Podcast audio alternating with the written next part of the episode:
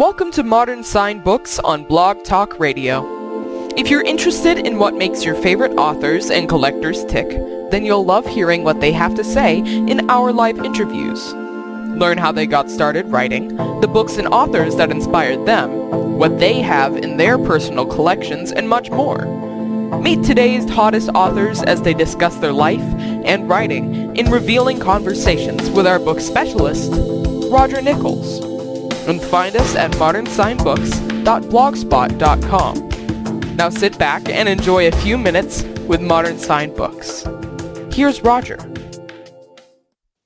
Welcome to Blog Talk Radio. One of the most fascinating developments in forensic science is the inspired work of Dr. William M. Bass in establishing the University of Tennessee Anthropological Research Facility, more properly known as the Body Farm, back in 1981. It was the first scientific facility for the study of the decomposition of human remains. Now that would be fascinating in and of itself. And Dr. Bass is the author or co-author of more than 200 scientific publications. But fast forward to 2002, and he meets up with a writer named Jon Jefferson, who comes on the scene to write a pair of documentaries for National Geographic about the body farm.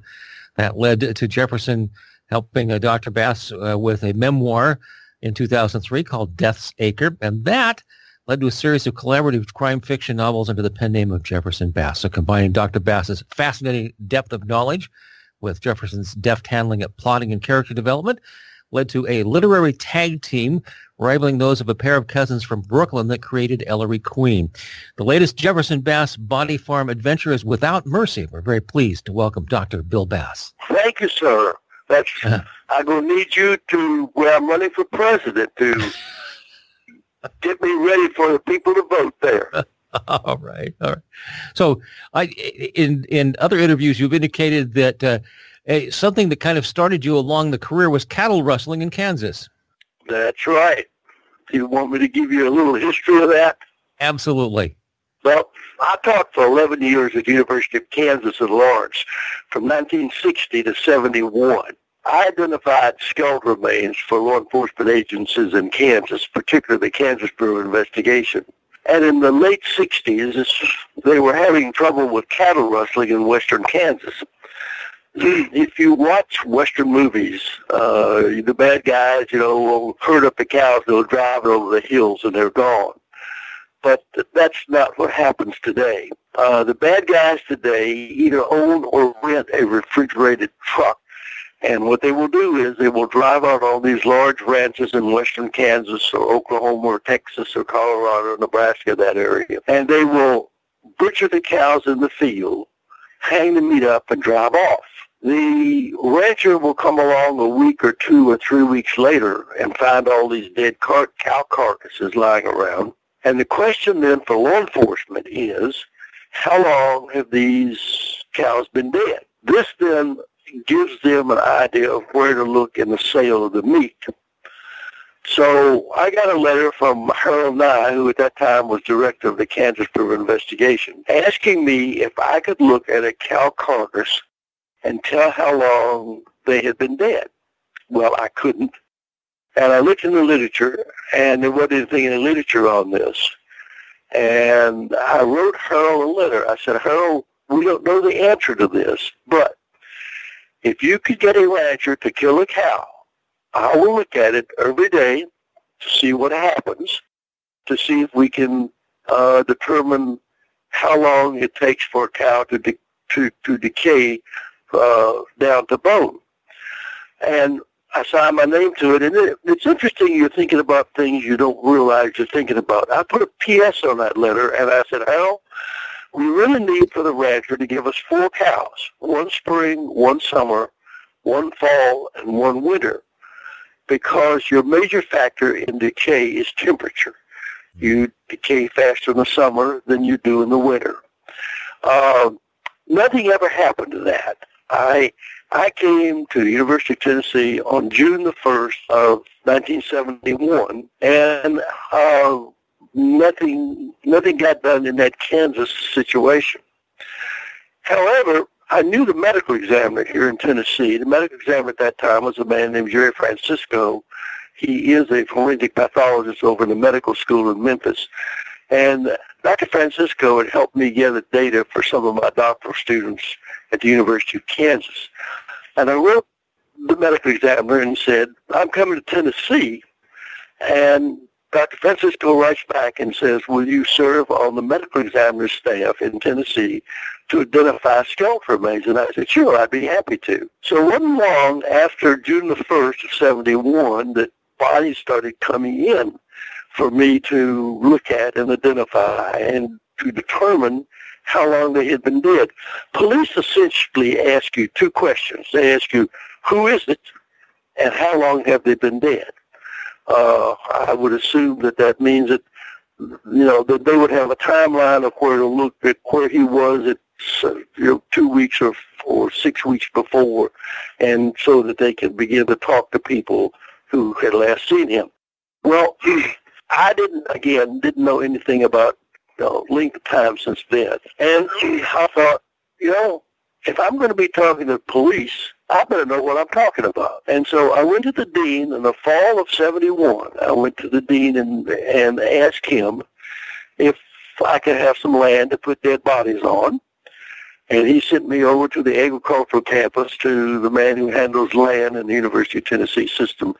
And I started with a sow barn at what is called a Holston Farm, which is up where the Holston and the French Broad rivers come together to make the Tennessee River. In the 60s, before I came, the university had been in the pig raising business and they were getting out of the pig raising business. And they had all these sow barns sitting around that really weren't being occupied. So I began to look at, uh, you know, looking at bodies to see, okay, what, what happens in this process? And I used that facility from 71 to 80 and we had started a graduate program. We started a master's in 73 and a doctoral program in 75. And I was getting students who were interested in doing research in the area. Uh, I needed a place really closer in. It takes about 45 minutes to get out to the South Barn to go out and, and come back. And I, um, business was picking up. We were killing our friends and neighbors at a faster rate of speed, I reckon. Anyway, uh, we uh, I went back to the dean, and the dean gave me two acres back to the University of Tennessee Hospital. and that was when we really first started to do research on what happens uh, when a body begins to decay. Mm-hmm. I'm sorry, I, sorry it took so long there, but you shouldn't ask a faculty member a question. He's got to go back and discover the wheel and then come forward. All right, but that's the fascinating background to it. It's a it's a great story. The thing, one of the things that really gives texture to these books is the fact that most of us as readers love to get inside information. This is what what do the experts do? We haven't got time to become experts, but we're really interested is some of the interesting bits and pieces. I mean, a lot of any particular profession is a lot of drudgery, but the intriguing bits, and that's what comes through here. And um, I think I was impressed by the fact that you note in, in this latest one, Without Mercy, uh, that you would think that you get your best DNA from, you know, big bones, uh, humerus or femur and whatnot, but actually after 9-11, they were able to recover more DNA from finger and toe bones. And that's not something you'd think about. It's counterintuitive, but it's an interesting piece of fact. Well, uh, when, when I first started the body farm, we were essentially looking at how long does it take the right arm to fall off approach? In other mm-hmm. words, it was more anatomical uh, type of things. Now, this whole field has grown tremendously uh, since 1970, and particularly the discovery of DNA in the essentially in the early 90s was uh, people begin to use that technology. Uh, isotopes now. We can uh, take a sample and figure out from the isotopes uh, that are there uh, where that individual grew up. There are maps of the world showing where uh, various minerals or various isotopes occur, for example, iron or uh, things of that nature. And so you can get an idea of where people have grown up uh, essentially your body is a is a book, and that book is a history of your life. And if you know how to read that book, this is using uh, isotopes and DNA and all that sort of stuff, that can give you a pretty good idea of where that individual was born and where they grew up and so forth. So we're getting way past the the gross anatomy, if you want to say it that way, of how long it take the right arm to fall off, beginning to look at uh, some of the minerals and the elements that are in the muscles, uh, and you know, getting a much better picture of who an unknown individual is and where they came from. Yeah. Fascinating stuff. Absolutely. You know, it, it, does not take a lot of speculation to note that the hero of these novels happens to be a forensic anthropologist the University of Tennessee who created a body farm whose first name happened to be Bill. Just how much of the character of Dr. Bill Brockton is you? Well, okay. Dr. Bill Brockton does things that Dr. Bill Bass wouldn't do.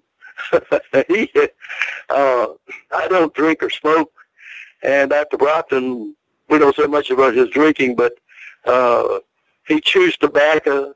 Uh, well, at least in one in one of the books he does. He gets sick from that, but uh, Dr. Brockton does things that Bill Bass wouldn't do, but it makes for a better book. I mean, it makes for you wonder what he's going to do now. You know. Yeah, yeah. it's fascinating stuff. Again, uh, one of the the things that I, have discovered is that as a result of reading this, I now know what a Stryker autopsy saw is, and looked it up, and by golly, it's exactly as described in the book. So uh, you feel kind of like you're in the inside, and I like that. Oh yeah, well, I've always felt like I mean I'm I'm a teacher, and if you're going to teach the students, uh, you want to tell them how it occurred or uh, what were the procedures that led up to what, what you're looking at. And Stryker saws are great. Uh, Stryker saws operate on the principle of vibration, where it's it's vibrating from left back to right and back to left and right. And it was originally uh, designed to cut a cast off of broken legs. Mm. You would get somebody that broke their leg and they have a cast, and uh, you want to take that cast off.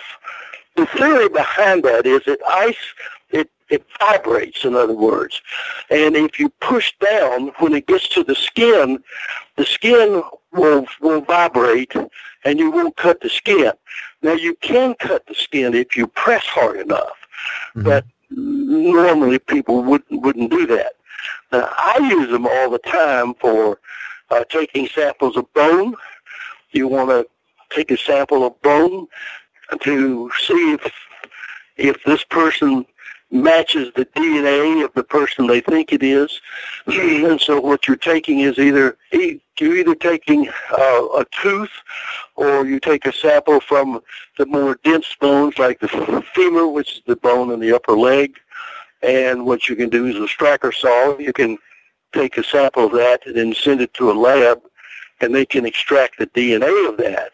Uh, and this is another way of identifying an individual. In this particular book, there's there's a lot more of the interior dialogue. You, you get more into the feelings of, of uh, Dr. Brockton, how close does that match? I mean, there's kind of a melancholy feel to this particular book. Well, yeah. Uh, but let me be really honest with you and tell you that I have lost two wives to cancer. Mm-hmm. Uh, I've had two great wives. Unfortunately, one of them had colon cancer and the other one had lung cancer.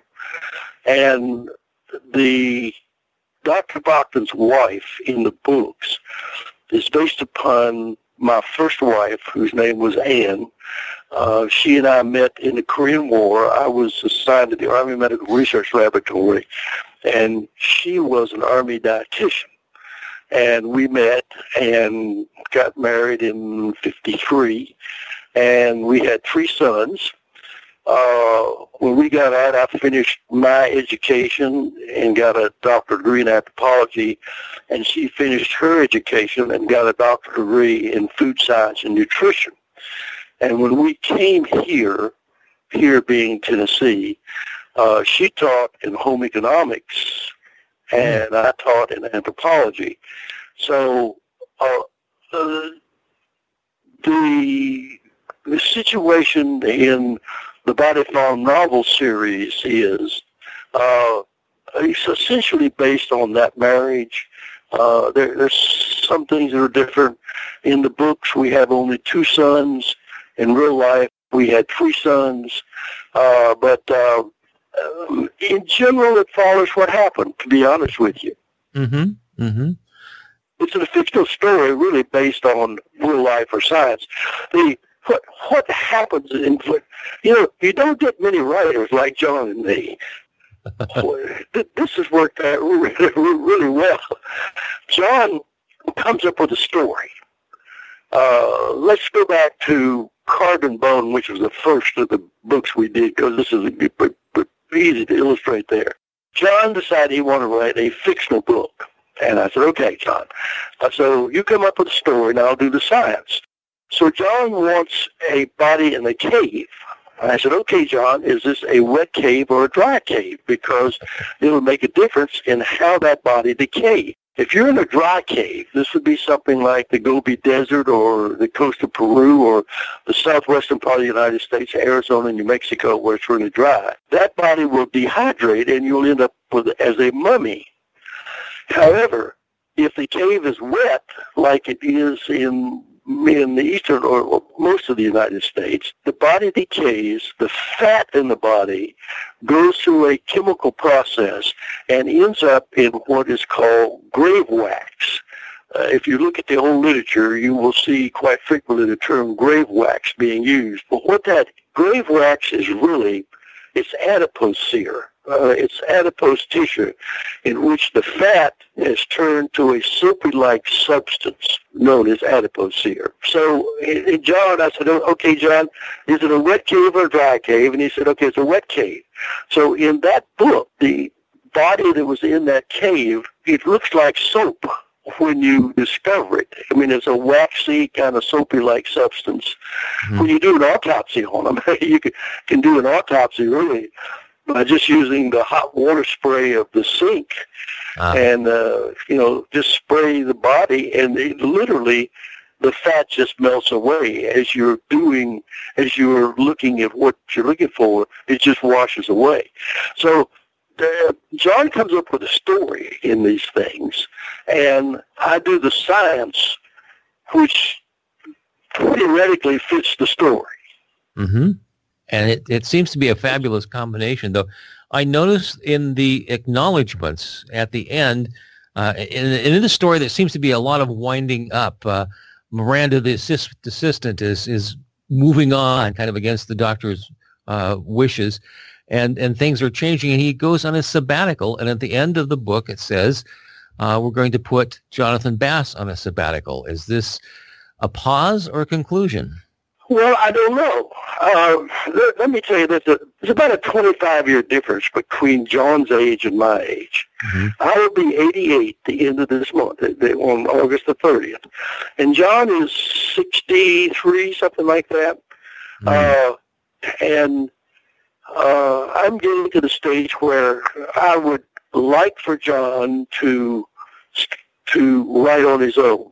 This has been good, but at 88, I'm not able to do some of the things I I used to do, and uh, I don't want to just one day all of a sudden Bill Bass dies and Jon said, "What am I going to do now?" You see, yeah, I'm trying to get to the stage where Jon, Jon, you you begin to think about doing this with somebody else or uh, doing it yourself. Uh, we've talked about this over the last couple of books.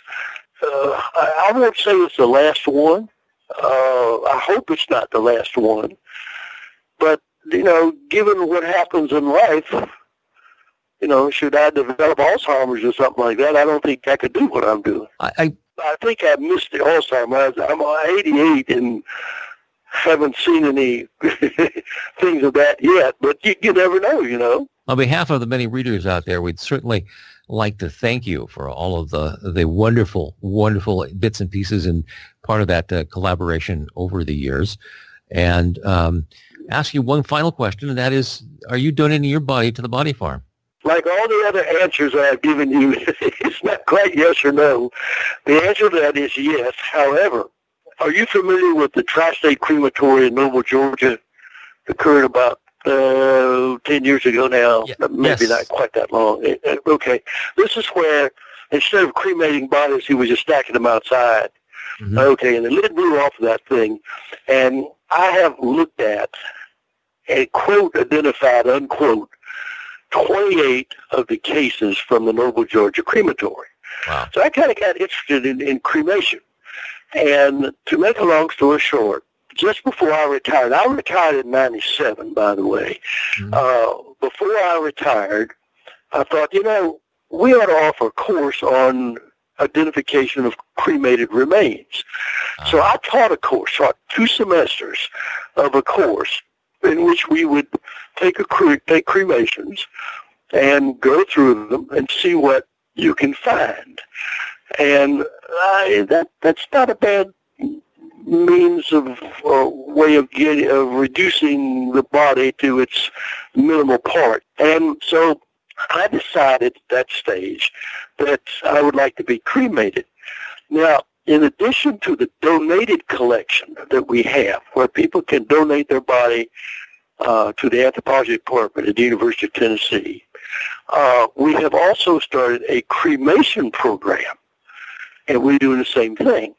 We prefer in in a cremation when you're cremated, and the turn the gas off to the fire in the crematory oven, and you open the door, you can identify most of the bones. Bones will burn, but they will retain their anatomical shapes, Uh-huh. and so you can tell what the bones are. Now, when you get a cremation, what they do is they rake those burned bones out of the cremation oven. Uh, they want to make sure we have so many orthopedic devices in us anymore. Uh, hip replacements, knee replacements, you name it. I mean, Yeah. there's literally hundreds and thousands of those things. They don't want to run that through the little blender, uh, what's called a pulverizer. Mhm. Uh, so they will take a magnet and run through these burned bones, and they'll get all the metal out of it that they can find. Then they put those burned bones in a, uh, essentially, it's an industrial-sized kitchen blender is what it is. Uh-huh. Uh, it's about a five-gallon bucket uh, with a shaft in the middle, and uh, there's a little blade in the bottom, and the manufacturer guarantees ashes in 60 seconds. So you Ah. put the bones in there, you put the top on, you push the button, and 60 seconds later, you've got these ashes. Well, there are things that will survive that breakdown of the bones. And those are the things that you are looking for when you go through uh, cremated remains. So I decided I want to go that route. Okay. So if you want to come visit me, you you can do that. You can come and not look at the donated collection. You're looking at the crematory uh, collection that we have. Well, if I get get back to Tennessee, and I hope it's a long time from now, I might just do that. Well, okay, I hope it's a long time from now too. All right. I thoroughly enjoyed, enjoyed talking with you this morning. Oh, thank you so much. Our guest today has been Dr. Bill Bass, uh, part of the Jefferson Bass uh, writing duo. Their latest book is called Without Mercy. Signed copies are available at VJ Books, where they are always happy to talk to you. Thank you so much for being with us this morning. Well, thank you, sir. I appreciate that. All right. Take care. Okay, bye. You've been listening to Modern Signed Books on Blog Talk Radio with book specialist Roger Nichols. Be sure to check us out at modernsignbooks.blogspot.com.